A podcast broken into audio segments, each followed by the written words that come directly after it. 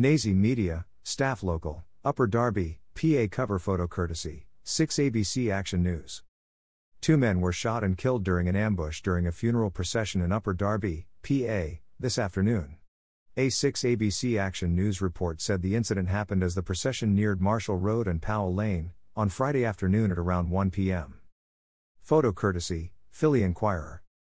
The funeral was reportedly being held for the victim of a homicide that took place a hop, skip, and a jump away from Upper Darby, in Philadelphia. Upper Darby and Philadelphia police are now reportedly working on the shooting case together, which neither police department believes was random. Greater than 100% targeted, 100% ambushed. They were followed, and they were targeted, and they were assassinated and killed, Superintendent Timothy Bernhardt said on Friday afternoon. Even though police say the shooting was targeted, they did not report knowing of a motive for the shooting at this time. No suspects have been named and no arrests have been made at this time.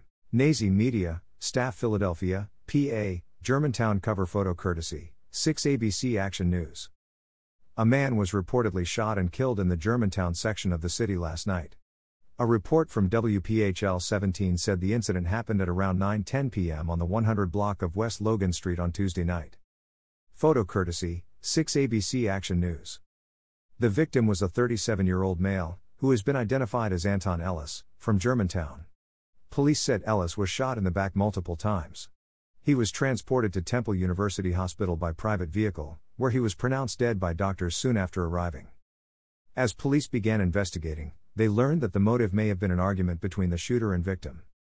No suspects have been named and no arrest have been made at this time.